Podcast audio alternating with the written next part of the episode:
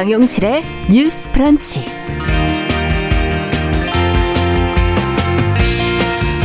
안녕하십니까. 정용실입니다.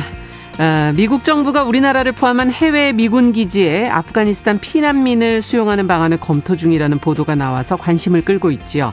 이에 대해서 우리 정치권에서는 신중한 가운데 정당별로 조금씩 온도차를 드러내고 있는데요. 자, 아프간 피난민 수용과 관련해 어떤 점들을 고려해야 할지 같이 한번 생각해 보겠습니다.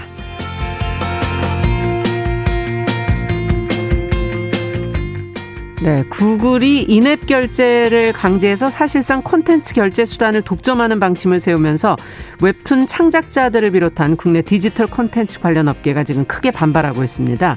구글의 방침이 이 디지털 콘텐츠 생태계에는 어떤 영향을 미치게 될지 또 이를 막기 위해 어떤 논의가 벌어지고 있는지 자세히 살펴보겠습니다. 자, 8월 23일 월요일 정용실의 뉴스 브런치 문을 엽니다.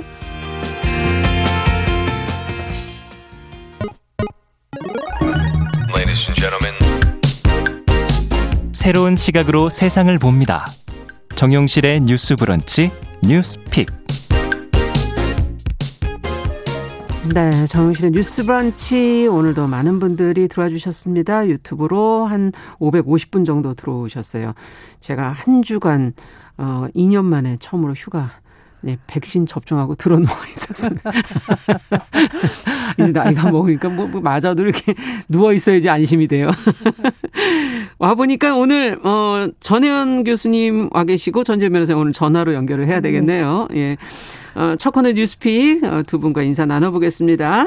전혜연 우석대 개공 교수님 한 주 동안 잘 지내셨죠? 네, 안녕하세요. 전혜연입니다. 네. 그리고 전지현 변호사님 안녕하세요. 아, 네, 안녕하세요. 근데 저는 지금 별로 안녕하지가 않아요. 아, 건강에 문제 있으신 건 아니죠? 괜찮으시죠? 아, 예, 그건 아닙니다. 네. 예. 자, 그러면 오늘, 오늘 전화로 좀 연결해서 얘기 나눠보겠습니다. 첫 번째 얘기는 앞서 말씀드린 것처럼 지금 미국 정부가 우리나라 포함해서 해외 미군 기지에 지금 아프가니스탄 피난민, 난민들을 수용하는 방안 검토 중이다는 보도가 나왔어요. 어떻게 된 것인가? 지금 어, 여야 정치권에서도 반응들이 나오고 있는데 먼저 전혜영 교수께서 정리해 주시면 같이 한번 고민해 보겠습니다. 예, 제가 이 월스트리트 저널의 보도 내용을 조금 요약을 해드릴 필요가 있는데 네. 이게 딱 너무 요약부만 나오니까 많은 분들이 우리나라의 미군 기지만 검토하는 것을 잘못 알고 계시는 예. 분들이 많은데 그건 아닙니다. 지금 아프가니스에서 대규모 탈출 상황이 진행이 되고 있는데 그렇죠.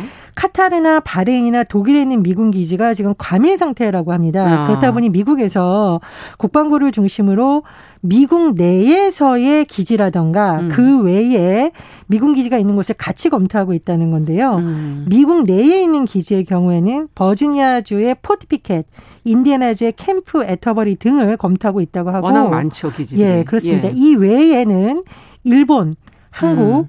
독일, 코소보, 바레인, 이탈리아인 내에 있는 미군 기지도 검토하고 있다라는 예. 겁니다. 그러니까 주한 미군 기지만 검토하고 있다. 이거는 아니라는 걸 미리 말씀을 드리고요. 네. 어쨌든 이런 보도가 나오는데 우리 정치권의 반응이 조금 엇갈리고 있어요. 네. 공통점이 있다면 인도적인 조치가 필요하다라는 원칙론에는 공감을 하고 있는데 이게 사실은 피난민과 난민의 개념이 법적으로 조금 다르고 네. 그리고 법적 지위를 부여해서 계속 거주하게 할 건지 아니면 임시로 수용하는지 등등은 사실 절차에 들어가면 좀 복잡한 문제가 있을 수 있다라는 점에서 피난민과 난민이 어떻게 차이가 있습니까? 피난민 같은 경우에는 예. 약간 임시 수용의 개념이고 탈출한 사람들을 전반적으로 하는데요. 음. 법적인 지위의 난민이라는 것은 우리가 한번 다뤘는데 난민에 대한 법적 지위를 하는 과정을 법적으로 다 밟아야 됩니다. 그렇죠. 그리고 정치적 종교적 박해로 정말 봉국 영국에 돌아갈 수 없느냐 등등의 음. 심사를 거쳐야 되는 거기 때문에 일단은 편의상 제가 피난민이라는 용어를 쓰도록 하겠습니다. 수밖에 없네요. 지금은. 예, 예. 네. 그래서 지금 민주당의 송영길 대표 같은 경우에는 월스트리트 저널에 나왔던 이른바 우리나라의 미군 기지에 아프가니스탄 음. 피난민 수용하는 방안에 대해서 물었는데 거기에 대해서 뭐 우리 정부가 협의된 적이 없고 네. 현실적이지도 않다. 수송상의 문제 때문에 인접 국가 음. 즉 아프가니스탄 인접 국가로 갈 수밖에 지역. 없지 않겠냐라고 네. 선을 그었고 다만 조금 유심히 보는 부분이 있는데 우리 정부가 아프간 현지에서 재건 사업을 지금 하고 있었어요. 네. 그 내용을 조금 설명을 드리면 2001년 이후 탈레반 정권이 붕괴된 이후에 한 20년 정도 음. 우리 정부에서 약 10억 달러, 우리나라 돈으로 1조 1,700억 원을 원조를 했었고 예. 의료 지원단이라던가 이런 부분에 우리 뭐 국민들이 가서 활동하기도 하고 이 과정에서 뭐 통역이라던가 신문을 예. 도와주는 아프간인들이 있었잖아요. 현지인들도 많이 고용을 그렇습니다. 했겠네요. 예. 현지인들이 고용이 돼 있었는데 그런 재건 사업에 참여했던 아프가니스탄인들이 한 400명 정도 있다고 해요. 아. 그래서 송영길 대표가 이 사람들에 대해서 언급하면서 음. 이 사람들은 국내로 데려와야 한다 이렇게 음. 입장을 밝혔는데 당론이라고 하기엔 아직 정해진 바가 그렇죠. 없다고 합니다. 또 어, 대권 주자 중에서는 이재명 경기지사가 페이스북에 음. 이 문제를 올렸는데 음, 원칙적인 입장이라고 볼 수 있겠습니다. 뭐 인권, 세계 평화, 음. 어, 기본권 보호라는 원칙을 지키고 공동체 의식이 발휘되기 희망한다 정도로 밝혔고요. 네. 국민의힘 같은 경우에는 이게 지금 한미 동맹 차원에서의 문제가 될 수 있는 거잖아요. 그럼요. 우리나라 대사관 직거리라던가 거기에 있던 우리 국민이 대피하는 과정에서도 미군들이 도움을 줬다라는 것은 음. 한미 동맹의 근거가 있는 것이거든요.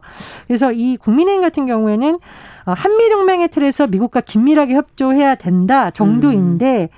다만 허은하 대변인의 논평을 보면 기지 내의 일시적 수용이 아닌 네. 국내 체류 지위 부여. 제가 아까 음. 설명을 드렸죠. 거기에 네, 대해서는 난민이 된다고 그렇죠. 법적인 네. 지위를 얻은 난민을 말하는 음. 겁니다. 그런 거에 대해서는 매우 신중해야 된다라고 이제 음. 덧붙였습니다. 정의당은 난민 수용을 해야 된다라는 입장이고 음. 특히 국내 체류 체류 중인 아프가니스탄인들에 대해서도 안정적인 체류 신분을 보장하는 것부터 시작하자 이렇게 제안을 했어요. 네. 그런데 이 지금 최근 정치권의 흐름이 2018년 우리나라에서 예멘 난민 관련해서와는 아, 좀 다르다라는 평가가 나오고 있는데 예. 당시에는 예멘인 500명이 제주도로 입국해서 난민 지위 인정을 요청한 것과 관련해서 그랬죠. 국민의힘에서 반대 목소리가 굉장히 크게 났었거든요. 음. 근데 이번 같은 경우는 조금 기류가 다릅니다. 음. 김재원 국민의힘 최고위원이 SNS에 글을 올렸는데요. 인도적 차원에서 아프가니스탄 난민을 받아들여야 한다. 음. 이렇게 썼고 어, 대선 주자인 최재형 전 감사원장도 아프가니스탄 상황을 페이스북에 좀 언급하기도 했습니다. 네. 자, 그렇다면 과거와 달라진 정치권의 분위기는 과연 이유가 어디 있을까? 그리고 지금 어떤 논의와 고려가 이것에 대한 찬반 의견보다 먼저 좀 선행돼야 될 부분은 없는가? 두 분께 좀 의견 듣고 싶습니다. 전지현 변호사님께서 어떻게 생각하십니까? 그 예멘과 관련해서는 사실 그 구체적인 상황이 우리나라에 정확하게 알려지지는 않았던 것 같아요. 모든 네. 국민에 대해서. 근데 네. 이번 아프간 사태는 일단 전 국민이 안타깝게 바라본다 여기에 좀 차이가 있고 음.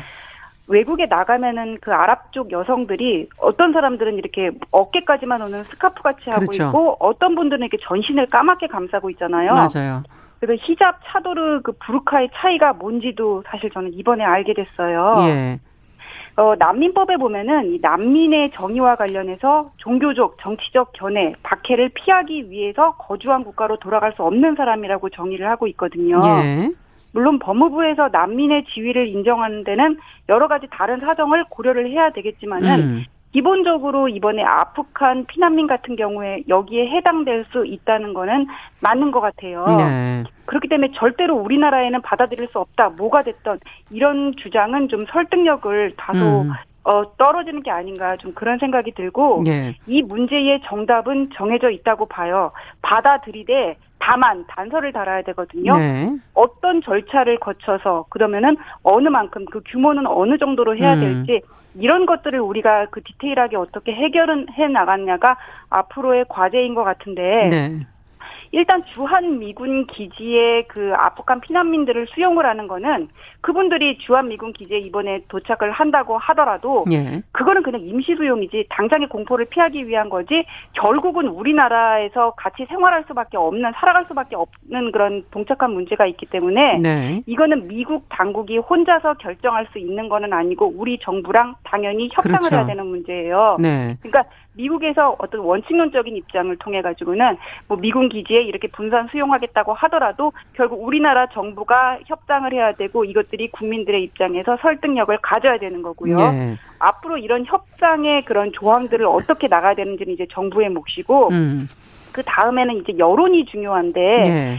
다행히 이번에 이제 아프간 같은 경우에는 전 국민들이 안타깝게 바라보고 있기 때문에 전반적인 여론이 그렇게 부정적이지는 않은 것 같아요. 네. 정부가 이런 협상을 하는 데 있어서는 법적인 문제, 행정 편의적인 문제 외에 그 특히 인근 주민의 여론들을 고려를 음. 해봐야 된다 그럴 것이고 네. 그럼 이 규모를 어떻게 어느 정도 선에서 우리나라 재건 음. 사업에 협조한 사람만 할 것인지 아니면 일반적인 아프간 약자들도 수용을 할 것인지 네. 이런 문제와 관련해서는 왜 정답을 모르겠으면 외국의 입법 내 우리가 많이 찾아본단 그렇죠. 말이에요. 예. 이거는 국제 사회의 흐름이 전반적인 기류가 어떻게 돼가는지를 좀 볼 필요가 있을 것 같아요. 예. 만약에 아프간 피난민들을 수용을 해야 된다면은 우리나라뿐만 아니라 그 인근 국가 아니면 유럽이라든지 미주 다른 나라들이 모두 이제 당면한 문제가 될 텐데 네. 어디까지 받아들일지에 대해서는 그 국제적인 협상, 국제적인 그 분위기라든지 협의를 통해 가지고는 앞으로 정해 나가야 된다 이런 생각입니다. 네.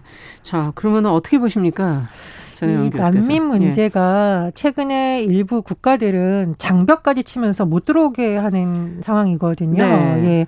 뭐 그리스나 터키 지금 이번에 장벽을 예. 지금 만들고 국경에 있죠. 장벽을 예. 설치한다는 예. 보도를 봤었는데 이게 지금 코로나19 상황으로 우리도 어려운데 이렇게 가면은 할 수 있는 방안이 없습니다. 그렇죠. 그래서 사실 저는 이제 유엔의 역할이 되게 중요하다고 보고 음. 유엔 음. 난민기구에서 적극적으로 역할을 해서 국제사회 차원의 큰 논의가 이루어져야지 음. 어, 이게 뭐 각 나라의 판단에 맡기거나 뭐 동맹 관계라든가 따지기 시작하면은 답이 나오기 굉장히 어렵다고 그렇죠. 봅니다. 예. 그리고 유럽 같은 경우에도 일부 국가에서 난민 정책에 굉장히 예민한 것이 당장 그 주요 정치인들에 대해서 일부 음. 혐오 여론이 같이 확산되기 때문이거든요. 예. 그래서 유엔 난민기구를 비롯한 유엔의 역할이 중요하다고 보고 우리 정부만 따로 보자면 말씀해 주셨듯이 지금 이미 인터넷 언론이나던가 인터넷에서 일부에서 예멘 난민 당시 사태처럼 이 난민들에 대한 혐오 논란이 또 번지고 있다고 네. 해요. 그래서 이런 면을 좀 면밀히 보면서 음. 뭐 인권법이라든가 국제사회 우리가 난민에 했었던 법이라든가 협상이라든가를 좀 면밀히 봐야 된다라고 보고요. 저는 조금 예전과 다른 지점이 그래도 국민의힘이라든가 야당 정치권에서 네. 뭐 한미동맹이라든가 인도적 차원에서 여러 가지 문제에서 난민 수용에 대해 긍정적인 음. 또 반응을 내 보이는 것은 과거보다는 그래도 이 문제에 대해서 우리 국민들의 여론이 좀 더 달라졌다. 네. 이렇게 평가를 합니다. 네. 자, 또, 또, 어, 덧붙여서 더 얘기해 주실 게 있으신지요, 전지현 변호사? 그 정치권에서 예. 신중하게 해야 된다, 협의를 해봐야 된다 이런 거는 결국 눈치 보겠다는 얘기거든요. 예. 정치권에서는 옳고 그름을 얘기를 하는 게 아니라 아마 대선을 앞두고 최대한 스크래치가 덜 갈 수 있는 방법을 택할 건데 그렇죠. 지금 다행히 여론이 아프간 난민에 대해서 우호적인 거는 그래도 긍정적이다 이렇게 볼 음. 수가 있어요. 네. 그러니까 일각에서는 20년 미군이 주둔해 있음에도 불구하고 이 같은 사태가 벌어진 거는 아프간 정부의 어떤 의지 문제로 보는 시각도 있는데 음. 정부의 무능과 국민 개개인의 안위하고는 다른 평면의 문제라고 생각을 하거든요. 예. 우리가 그거를 여기에 결부시킬 수는 없고 왜 영화 국제시장 다 보셨을 거예요. 근데 예, 예. 흥남보도에서 철수를 할 때그 아. 장면을 한번 떠올려 보시라고요. 예, 이거 예. 과거의 우리 모습이기 때문에 이 문제에 대해서는 우리가 좀 더 전향적으로 받아들여야 될 필요가 있다 이렇게 생각이 들고 네. 우리나라 국민 의식이라는 것도 이제 본편적인 인권이라든지 생명, 음. 감수성 이런 것들이 다 이제 많이 예전하고 음, 다르게 달라졌죠. 어, 네. 달라졌기 네. 때문에 이 문제를 충분히 자체 여론으로 해결할 수 있다 그렇게 봅니다. 네. 두 분 다 긍정적으로 보시는데 또 유럽의 상황을 보면은 그것이 장기적으로 갔을 때 국민과의 갈등 뭐 이런 부분도 고민해야 될 부분이 있을 것 같고요. 앞서 얘기해 주신 어, 난민으로 제대로 된 지위를 얻게 되는 그 법적인 과정이라든지 절차라든지 이런 것들도 남아 있는 숙제가 아닐까. 끝으로 좀 덧붙여 주신다면 어떤 얘기? 어, 제가 주시겠어요? 옛날에 공익 변호를 하는 그 변호사분들을 보고 굉장히 감동을 받았었는데 네. 난민들을 전문적으로 지원을 하는 음. 분들이 있더라고요. 그리고 우리나라의 시민 사회나 이런 경우에도 지금 이제 외국어를 좀 할 수 있는 인력을 그렇죠. 충원을 해서 그런 곳곳에 많이 네트워크가 활용되어 있습니다. 그렇기 때문에 최근 시민 사회 단체에서도 기자회견을 음. 하고 이 난민 문제에 대해서 우리가 좀 전향적으로 해야 된다는 입장을 네. 내고 있거든요. 그래서 관 주도도 중요하고 음. 이런 부분에서 실무를 했던 뭐 민간에서. 여러 민간의 네. 네트워크도 네. 같이 활용을 한다면 더 좋지 않을까 그런 생각이 듭니다. 네. 네 저도 앞으로 공익 변호 하겠습니다. 네. 아, 많이 활동해 주시기 바랍니다. 자, 그러면 두 번째 뉴스로 좀 가보도록 하죠. 어, 서울시가 지금 시내버스 현금 승차를 폐지하겠다 지금 그런 보도가 나왔는데 이건 이유가 과연 무엇인지 언제부터 어떻게 된다는 건지 알아야 또 대비를 하실 수가 있을 것 같고요. 이 안에서 문제는 혹시 없는지 좀 살펴봐야겠습니다. 전지현 변호사께서 좀 정리해 주시죠. 아예 두 분은 최근에 이제 버스를 탈 때 현금 낸 적 있으세요? 없으시죠? 없죠, 뭐 예. 거의 예, 없습니다. 예, 저, 예. 예, 저도 이제 초등학교 때 막 70원 낼 때 그때 이제 중고등학교 때는 회수권 내고 음. 대학교 가서는 거의 이제 지하철을 타고 댕겼고 거의 요즘은 현금을 낸 적이 없는 것 같아요. 그러니까 네. 우리 세 명 중에서도 그렇기 때문에 전 국민적으로 볼 때도 버스 탈 때 현금으로 내는 사람이 별로 없어요. 음. 이게 2010년에는 어, 전체 버스 이용객 중에 현금 결제를 하는 사람이 5%였는데 네. 19년에는 1%였고 2년 전에는 이제 1%도 안 됐어요. 0.8%밖에 안 됐거든요. 네. 그러다 보니까는 이 현금 수익금을 관리하는데 들어가는 비용이 한 수십억 정도 된다고 하는데 예. 0.8%의 이용객을 위해서 이거를 관리하는 게 부담이 된 겁니다. 음. 그뿐만 아니라 코로나 때에 이게 잔돈을 내주려면은 버스 아. 운전사 분들이 이제 단말기에 손을 대야 되는 거잖아요. 그렇죠. 예. 예, 그 다음에 뭐 건네주거나 그 돈을 받거나 할 때 수거하는 과정에서 음. 또 이제 코로나 감염의 우려가 생기게 되는 문제도 있고 예. 또 잔돈을 챙겨주고 이렇다 보면은 밖에 밀려드는 바쁜 시간에 특히 러시아어 때 기사님들의 힘드시죠? 분산될 수가 있단 네. 말이에요. 그래서 여러 가지 문제 때문에 음. 아 이렇게 현금으로 이용하는 사람 없으면은 이제 이거를 그만둬도 되지 않겠냐? 그냥 음. 전부 카드 결제로만 되게 하는 게 되지 않겠냐 이런 얘기가 나왔고 네. 당장 이렇게 시험을 해버 실행을 해버리면은 분명히 불편한 사람들이 있을 거란 말이에요. 그렇죠.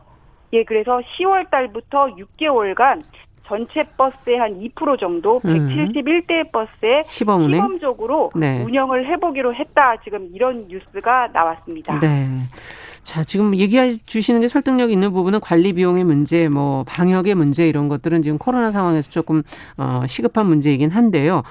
그렇지만 또 스마트폰이라든지 뭐 신용카드 이런 거를 사용할 수 없는 그런 분들이 또 계시기 때문에 또 사회적 약자를 위해서 이 현금 승차를 완전 폐지하는 것이 과연 맞느냐. 그럼 어떤 대안이 혹시 마련돼야 되는 건 아니냐 이런 생각도 들기도 하고 두 분의 얘기를 좀 들어보죠. 전혜연 교수께서는 어떻게 보십니까? 우리 지하철 현금으로 못 하잖아요. 그렇죠. 대신 지하철 역마다 노인들을 위해서 네. 뭐, 뭐 신분증을 대면 카드 나오는 일회용 카드가 아. 나온다던가 네. 아직 가고도 승무원하고 통화를 할 수 있는 그런 창구가 여전히 운영이 되고 있거든요. 네. 승무원들이 계속 있진 않지만 이렇게 삐 하고 누르는 버튼 통해서 무엇을 도와드릴까 그렇죠. 이런 걸 운영을 하고 있어요. 그래서 이런 방안을 좀 많이 활용을 해서 정류소마다 사람을 배치할 수는 없겠지만 노인들이라든가 이런 분들이 음. 활용할 수 있도록 어떤 소통을 할 수 있는 창구를 좀 마련해야 된다라고 보고 네.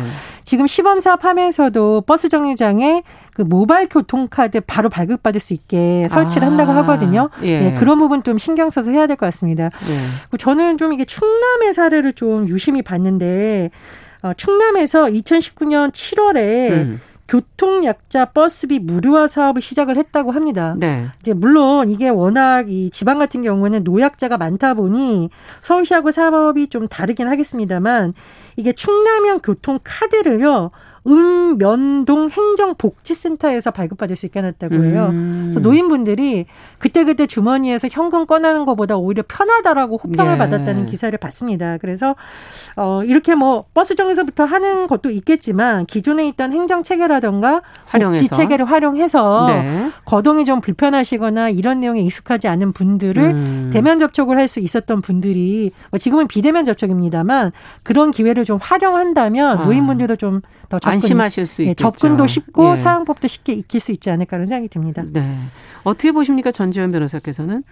아, 저, 제가 얼마 전에 코로나 PCR 검사를 하러 보건소에 갔었어요. 예. 근데 거기 가면 이제 문진표라는 거를 작성을 하는데 음. 그거를 이렇게 종이를 나눠주면은 또 감염의 우려가 있는 거잖아요. 그렇죠, 그렇죠. 그래서 그런지는 모르겠는데 QR 코드를 인식을 해가지고는 모바일 상으로 이렇게 작성을 하도록 아. 돼 있더라고요. 근데 그렇다 보니까는 이거 QR코드 인식해서 작성을 하는 게 노인분들 같은 경우에는 쉽지가 않잖아요. 맞아요. 그러니까 제 앞에 가족하고 같이 오신 분은 자녀들이 이거를 해줬는데 네. 혼자 오신 분들은 당황해하고 거기 직원들이 가서 도와주는 거를 봤어요. 어.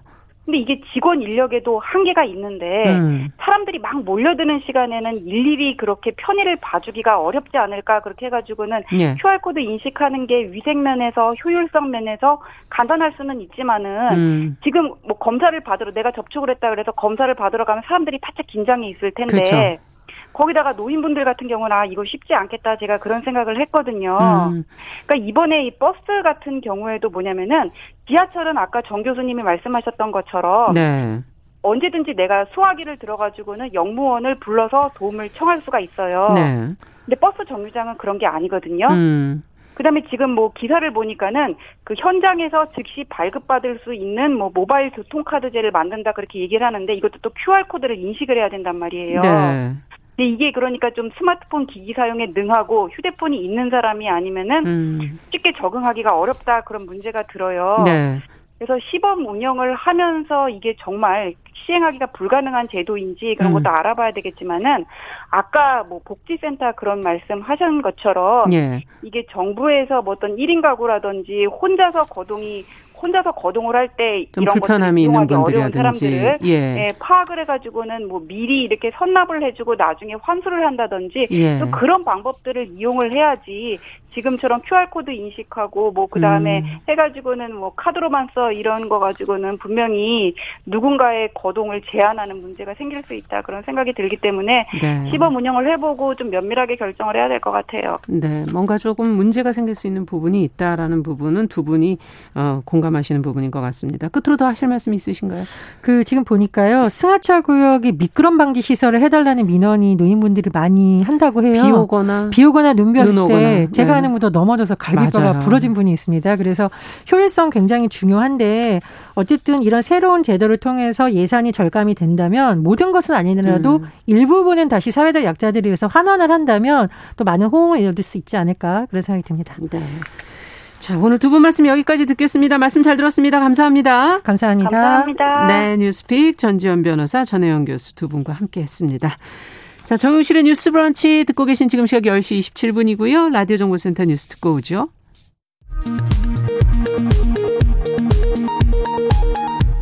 코로나19 예방접종 대응 추진단은 오늘 0시 기준으로 2,591만 685명이 1차 접종을 완료했다고 밝혔습니다. 전체 인구 대비 1차 접종률은 50.5%입니다. 2차 접종까지는 1,156만 5,121명이 완료해 인구 대비 접종률은 22.5%로 나타나고 있습니다. 8월 들어 20일까지 수출 금액이 지난해 같은 기간보다 약 41% 증가했습니다. 충북 경찰청은 음식물 쓰레기통에 자신이 출산한 아기를 유기한 A씨에 대해 구속영장을 신청했다고 밝혔습니다. 소방당국은 쓰레기통 안에서 고양이 울음소리가 들린다는 시민 신고를 받고 현장에 출동해 아이를 구조했습니다. 미국에서 코로나19 백신의 효능을 경시하거나 백신에 반대하던 보수 성향의 방송 진행자들이 잇따라 코로나19에 감염돼 사망하고 있습니다. 지금까지 정보센터 뉴스 정원 나였습니다.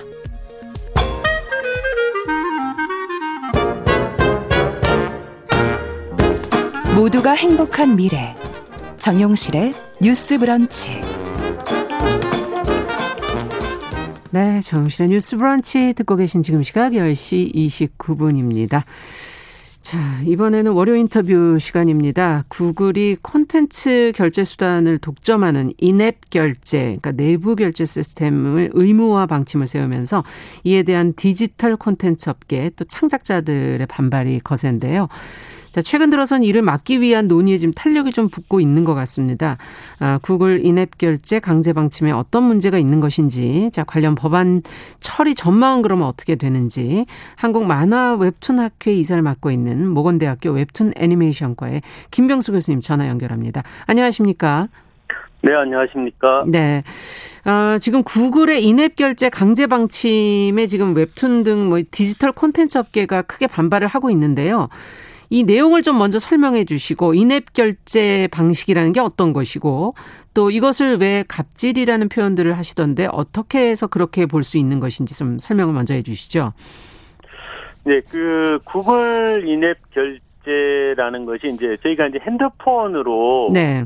어, 보통 이제 우리가 유료 앱을 뭐 다운로드 그렇죠. 받거나 뭐 유료나 무료나 앱을 다운로드 받거나 네. 앱 다운로드 받은 것을 또 콘텐츠를 소비하려면 저희가 또 뭐뭐 뭐 과금을 하고 돈을 내거나 그렇죠. 뭐 이런 그렇죠. 경우들이 있지 않습니까? 그래서 이제 요런 경우에 구글이나 이제 애플 같은 이제 앱 마켓 사업자가 네. 그 자체 개발한 결제 시스템으로 이제 결제를 하도록 하는 것을 저희가 이제 에, 구글 입장에서 보면 이제 구글 in-app 결제라고 하고요. 예. 근데 애플은 처음부터 이제 앱스토어라고 마켓을 만들 때부터 아예 독점 아니었나요?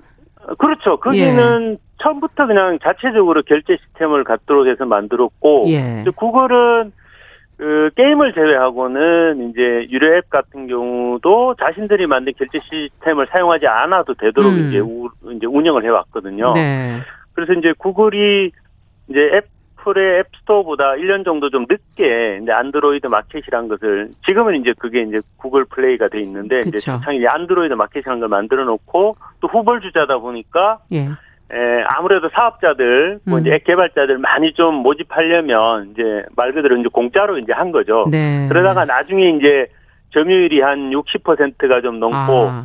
또 독점적인 지위가 구축이 되니까 유료화 하려고 이제 와서 이제 유료화 예. 이제 그래서 업계가 이제 엄청 반발하는 거죠. 그래서 그렇군요. 이제 이걸 가지고 지금 갑질이라고 이제 부르고 음. 갑자기 뭐 30%니 뭐 15%니 수수료를 수수료율. 내라고 하니까 예. 업체에서 상당히 좀 타격을 이제 입고 있는 상황입니다. 네.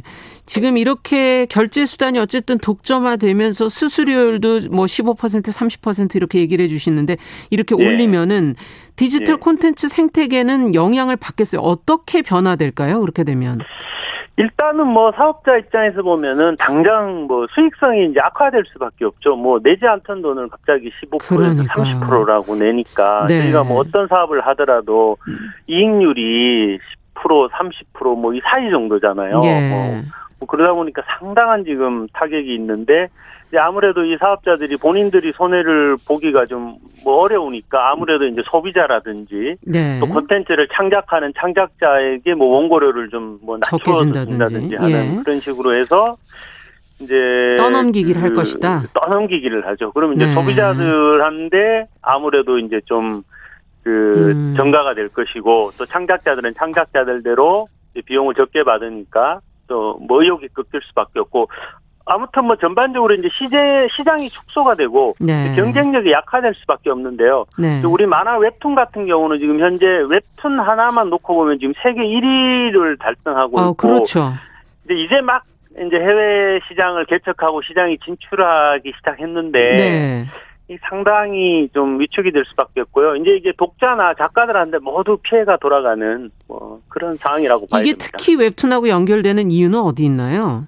어떤 앱들을 많이 사용하는 건가요? 예, 뭐 현재 여러분들 보시면 네이버라든가 카카오라든가 대부분 이제 만화나 웹툰 앱을 다 다운로드 받아 사용을 해야 되고요. 아. 또 대부분의 유료 웹툰 플랫폼들도 구글 플레이를 통해서 아. 앱을 다운로드 받아서 뭐 미리 보기라든가 다시 보기라든가 그렇군요. 아니면 기다리면 무료 같은 그런 이제 유료 결제를 해야 되기 때문에 네. 뭐 30%나 15%의 수수료가 부과되면 당연히 음. 뭐 수익이 거의 네, 없다고 봐도 독자들한테 네. 실익이 없다고 봐요. 그렇군요. 네. 근데 구글 쪽에서는 지금 이제 앱 마켓을 기반으로 한 시장이 이제 생긴 거 아니냐. 그러니까 인앱 결제 예. 의무화를 해서 마켓의 운영비를 분담해야 된다면 뭐 지금 그렇게 주장을 하고 있는데 그렇게 예. 보더라도 이 수수료율은 다른 수수료들과 비교해 본다고 예. 해도 적은 것은 아니다 이런 지적들도 있거든요.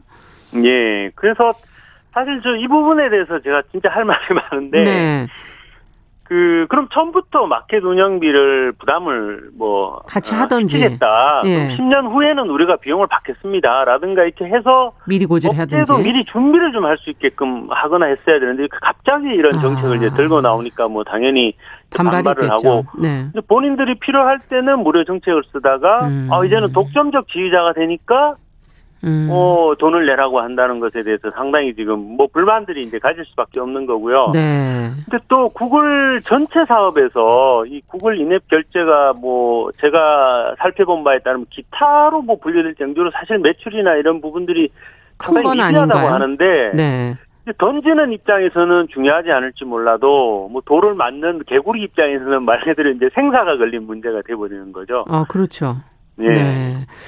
자, 그렇다면은 뭐 지금 앞서도 애플 얘기도 잠깐 해 주셨는데 애플은 뭐 예, 예. 처음부터 그렇게 하고 있고 구글 문제가 최근에 더 부각되는 건 애플은 시작부터 그렇게 했지만 구글은 변화를 했기 때문에 더 지금 특히 갑자기 미리 준비 없이 어, 예. 통보를 한 것이나 다름없기 때문에 문제다.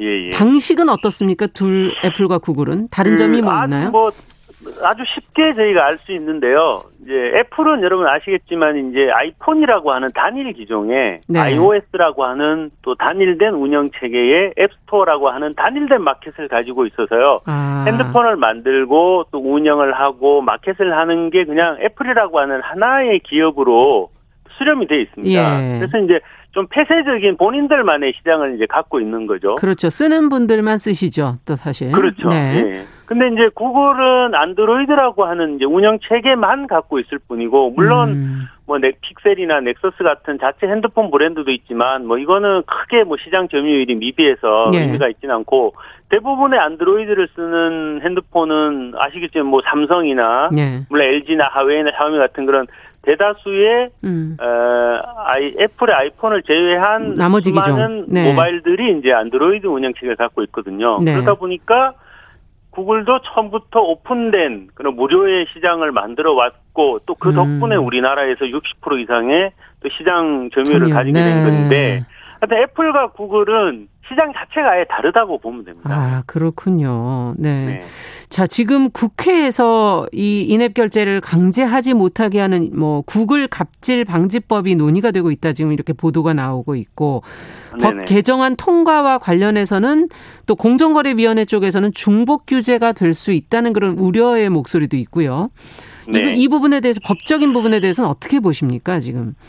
네, 지금 전기통신사업 사업법에 이제 저희가 이제 개정안을 지금 하고 있는데 네. 이 전기통신사업법상에 보면은 중복 규제 방지에 대한 조치도 있습니다. 이제 54조에 있는데요. 네. 그래서 뭐 예를 들어서 시정 조치나 과징금 부과가 이루어진 경우에 네.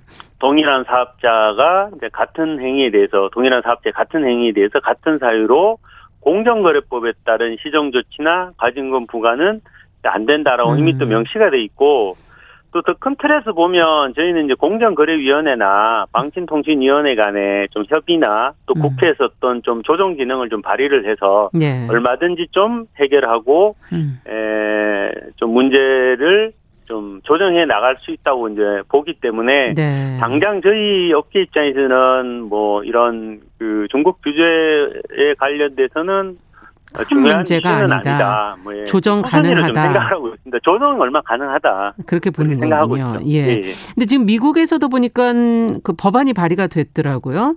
예. 어, 공개 앱 장터 법안, 뭐 오픈 앱 마켓 액트라고 하는 법안이 예. 지금 논의가 되고 있는 것 같은데 이 내용하고 우리의 내용은 어떤가요? 비슷한가요?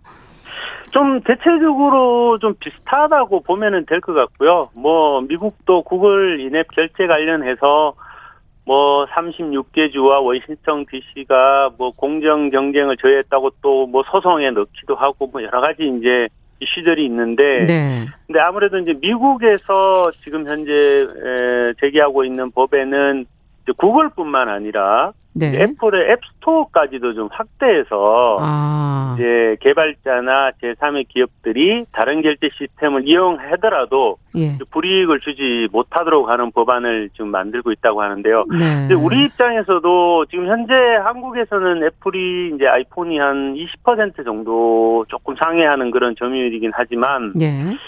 음, 우리도 한번 같이 좀 검토해봐야 될 문제가 아닌가. 그러네요. 미국의 현지에서도 나오고 예. 있는 얘기니까요. 예. 예. 맞습니다. 저희도 같이 한번 고민해 봐야 될 문제인 것 같습니다. 예. 네, 그렇군요. 어, 지금 이달 안에 법 개정안이 지금 처리가 돼야 된다. 왜냐하면 지금 예. 이제 구글이 내놓은 시한이 처음에는 원래 10월이었죠. 네네. 네. 그래서 어 지금 뭐 내일이 법사위 논의할 예정이다 이렇게 지금 일정이 나오고 있고 모레가 본회의가 지금 열린다고 하는데 어, 법안 통과 가능성 어느 정도 보시는지 지금 이, 이것에 대해서 또 그 어떤 부분을 꼭 감안해야 할지 끝으로 좀 말씀을 해주신다면. 네, 일단은 그 지난주에 뭐 저희가 한국 뭐 웹툰 산업 협회나 뭐 저희 이제 학회나 또 관련된 뭐 단체들 한 일곱 개 단체에서 예. 뭐 성명서도 발표하고 저희가 이제 온라인 그 토론회도 가졌는데요. 예. 또 그 자리에서 뭐 민주당이나 뭐 국민의힘 그 양당 원내대표도 음. 뭐 앞뒤로 해서 이제 만나서 뭐 긍정적인 답변을 받기는 했는데 네. 뭐 실제 또 이게 통과될지 안 될지는 또 지켜봐야 될 문제인데요. 아. 예, 저희가 그뭐 구글도 입장을 조금 뭐 후퇴하는 그런 입장을 내놓기도 했는데 아마 구글이라는 음, 회사가 뭐 미국 또 회사기도 하고 그렇죠. 또뭐 global standard라고 하는 좀 우리나라뿐만 아니라 전 네. 세계 네. 공히 적용되는 그런 입장이 있다 보니까 상당히 어 쉬운 문제는 아니라고 생각을 이제 하고 네. 우리가 이제 좀 함께 좀이 어, 문제를 좀 해결했으면 좋겠는데 근데 학교에서 이제 학생들 가르치는 입장에서 보면 네.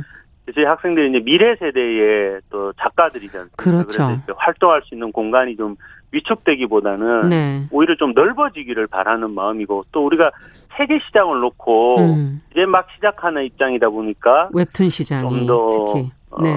밀어줄 수 있는 그런 음. 좀 기회가 됐으면 좋겠고 또 소비자들이죠 이제 독자들이라고 할 수 있는데 우리 국민들에게 또 피해가 갈 수 있는 정책인 만큼 그렇습니다. 또 국민들도 좀 함께 힘을 좀 보태주시고 응원해 네. 주셨으면 좋겠습니다. 네, 네, 내용을 자세히 좀 듣고 보니까 또 이 미래의 문화 생태계 또 미래 네. 직업 네. 이런 것과 다 연결이 된 문제이기 때문에 참 신중해야 되겠다, 더 관심을 가져야 되겠다는 생각이 드네요.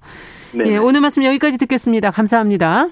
네, 고맙습니다. 네, 구글 인앱 결제 강제 방침에 대한 디지털 콘텐츠 업계의 시각 또 관련 법안 논의 상황에 대해서 한국 만화 웹툰 학회 김병수 이사와 이야기 나눠봤습니다. 여러분은 지금 KBS 일라디오 정용실의 뉴스 브런치와 함께하고 계십니다.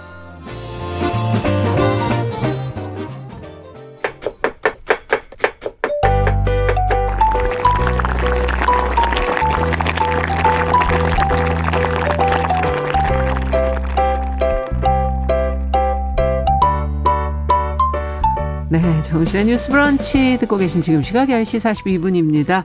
식재료와 음식 문화에 대한 다양한 이야기 좀 전해드리겠습니다. 건강한 식탁 홍신의 요리연구가 자리해 주셨습니다. 어서 오세요. 네, 안녕하세요. 오늘은 소금 얘기 네. 제일 중요한 얘기. 그렇죠. 제일 중요한 어떻게 보면은 뭐 네. 식탁에서 빠질 수 없다 이런 거보다도 생명하고 직결되는 맞아요. 문제예요. 음. 그런데 뭐 늘 그렇지만 저희가 공기, 음. 물, 소금 이렇게 되게 당연한 것들을 소중하게 생각을 안 해요. 당연하지 않게 생각하고 그러고 있다가 이제 또 미세먼지 때문에 맞아요. 한바탕 그리고 또 이제 수자원 그리고 물 공급 뭐 음. 이런 것 때문에 한바탕 뭐 환경하고 다 연결이 되어 있는 거기 때문에 소금도 그런 거잖아요. 그렇죠. 소금도 자연에서 오는 거고요. 네. 근데 혹시 모든 많은 사람들이 사실 저한테도 물어보지만 음. 이런 것들이 있어요. 집에서 무슨 소금 드시고 계신지 기억나세요? 어, 천일염? 아, 네, 그쵸. 천일염. 이렇게 대답하시는 분들이 그나마 아 소금을 어떤 거를 사 먹고 있다라고 인지를 하고 계시는 아, 분들이 이름도 거고. 사실은 알아요. 신한 소금? 아, 네, 신안에서 어. 온 천일염을 드시는군요. 어, 어. 근데 많은 분들이 본인이 집에서 어떤 소금을 드시고 계시는지 모르세요. 아 근데 소금 너무 많이 파니까. 그죠. 많고 네. 그게 이제 제가 말씀드렸던 다양하고. 것처럼 물, 공기 다 똑같잖아요. 다양하고. 근데 지금은 약간 소금이 음. 조금 이제 알고 드시는 분들이 조금 더 많이 생기면서 이 음. 당연한 것들이 과연 어떤 소금을 어떻게 사서 먹어야 되는가에 음. 관한 얘기를 해보려고 오늘 좀 준비를 했습니다. 그러면 앞서 뭐 천일염 우리가 그쵸? 딱 얘기해 주셨는데 생산 방식에 따라서 여러 가지 있는 거예요. 많죠. 그리고 생산지가 달라요. 아까 생산지. 신안이라고 말씀을 하셨. 하셨잖아요. 네. 근데 우리나라 같은 경우에는 천일염이 굉장히 당연하고 유명하고 바닷가에서 많이 삼면이 바다고 네. 어떻게 보면 저희가 38선 이북으로 가지 못하기 때문에 섬나라나 마찬가지잖아요. 맞아요. 그렇기 때문에 바다에서 나오는 소금이 당연한데 음. 전 세계적으로 바다에서 나오는 천일염의 분포도가 10% 미만이에요. 어머, 그밖에 안 돼요? 그러면 나머지 소금이 뭐냐? 어, 디서 나와요? 소금? 이게 이제 암염이라고 하는 바위, 땅속 네, 있는 소금 그리고 어. 또 호수 염이라고 하는 호수에서도. 호수에서 나오는 소금들이 있어요. 그리고 뭐 여러 가지 저희가 이제 다른 소금들의 종류 이제 드, 나오는 음. 곳을 따지고 보면은 이렇게 되는데 이거 말고 우리가 실제로 흔히 식탁에서 먹는 소금들은 조금 우리가 알고 있는 다른 뭐 자연에서 오는 소금 음. 느낌, 물 안에 있는 소금을 보면은 굉장히 결정이 굵잖아요. 그렇죠. 근데 식탁 위에 있는 소금은 되게 곱단 말이에요. 네. 이런 소금들은 대부분 다 정제를 한 거예요. 정제염. 소금 자체가 가지고 있는 불순물이 생각보다 굉장히 많아요. 그게 미네랄 아닌가요? 그게 이제 미네랄도 그 일종이기는 아. 하죠. 지금 정용실 아나운서님만 해도 굉장히 해박하셔서 아, 소금이 어떠한 자원이고 무엇을 음. 함유하고 있는지를 알고 계시기 때문에 미네랄이라는 얘기 먼저 음. 나오는데 한동안 저희 천일염이 뭐 위생 논란 이런 것도 휩싸인 적이 있었어요. 맞아요. 하지만 그 위생 논란이라는 거는 우리가 그냥 바닷물 벌컥벌컥 마셨을 때랑 음. 비슷한 건데 예. 근데 그거에 대해서 우리가 이미 해결을 하고 있었거든요. 정제염이라는 아. 형태로. 그리고 아. 또그 이전에 우리나라 전통 소금이라는 자염이라는 게 있어요. 자염? 그건 못 들어봤는데요. 천일염이 물론 우리나라에서 많이 생산이 될수 네. 있는 소금 중에 하나죠. 근데 우리가 지금 소금이라는 이미지를 떠올리면 염전을 떠올리고 그렇죠. 넓은 염전에서 이렇게, 이렇게 뭔가 뭐 이렇게 밀어가지고 그렇죠. 예. 이렇게 하는 이 모습은 음. 솔직히 말씀드리면은 일본 때문에 저희가 생기게 된 그런 소금 아. 문화인 거고요. 원래는 저희가 이제 바닷물을 퍼다가 어. 그거를 이제 살짝 이렇게 말렸다가 예. 그 상태로 그걸 또 끓여요. 어. 끓여갖고 그 남은 침전물 그걸 이제 소금으로 말려갖고 먹는 음. 형태의 자염이 우리나라 자염이군요. 전통 소금인 거예요. 어. 그래서 지금도 태안 지역 같은 데 가면 네. 자염을 생산을 하고 있고 이거를 생각보다 싼 가격에 공급을 하고 있어요. 아, 그렇군요. 근데 이렇게 물을 끓여 가지고 증발시켜 갖고 얻은 소금의 장점이 음. 뭐냐. 음. 이게 우리가 흔히 말하는 왜 집에서 조금 소금 신경 쓰신다는 분들이 후라이팬에다가 이거를 구워 갖고 드신다고도 네. 하잖아요. 불순물 제거의 효과예요. 그렇겠네요. 그렇죠. 그래서 되게 순수한 소금을 어. 얻을 수 있는 기회가 되게 많아지는데 아. 이 기법이 우리나라의 전통 기법이라고 한다면 네. 요즘 시대에 사람들이 제일 많이 먹는 그러니까 안심하고 먹을 수 있고 우리가 흔히 말하는 해썹 인증 기관에서 네. 생산을 한다라고 하는 정제염이 있거든요. 음. 이것도 열을 가하거나 아니면 무슨 뭐 다른 기법으로 음. 그 화학적인 기법은 사실 아니에요. 그럴 수도 있고 음. 과학적인 기법으로 이거를 가수분해를 한다든지 해서 얻는 음. 그런 나트륨 성분들이 있어요. 이것들을 우리가 테이블 소금이라고 하고 정제염이라고 하죠. 그렇군요. 네. 되게 이런, 많은 종류의 소금이 이렇게 있어요. 종류가 많은데 맛은 다 좀 차이가 있지 않나요? 있죠. 어, 네. 아 제가 이 얘기를 빼뜨렸는데 어. 그 맛이 나는 소금 아까 맛을 말씀하셔 가지고 음. 맛소금이라고 하는 카테고리가 또 있잖아요. 맞아요. 근데 이맛 소금을 요즘에 많이 안 쓰게 된 이유 중에 하나는 우리가 정제염으로 얻은 거에다가 글루타민산 나트륨이라고 하는 화학 조미료로 그러니까 알려진 일종의 거. 조미료가 거기에 이렇게 더딥혀진 그렇죠. 거죠. 소금도 조미료의 일종으로 포함이 됩니다. 아. 왜냐하면 이 소금이 가지고 있는 성질이 감칠맛을 끌어올려주고 네. 간을 맞아야 맞춰야 단맛도 증가되고 음. 우리가 머리에서 인식을 하잖아요 맛을. 근데 여기에다가 글루타민산 나트륨 성분을 10% 정도 입혀서. 추가를 해서 네. 한게 맛소금이에요. 음. 음. 그러니까는 그 요즘에는 아무래도 맛내는데 따로따로 쓰시기 때문에 네. 안 쓰시는 분들이 또 많고 많죠. 네. 네.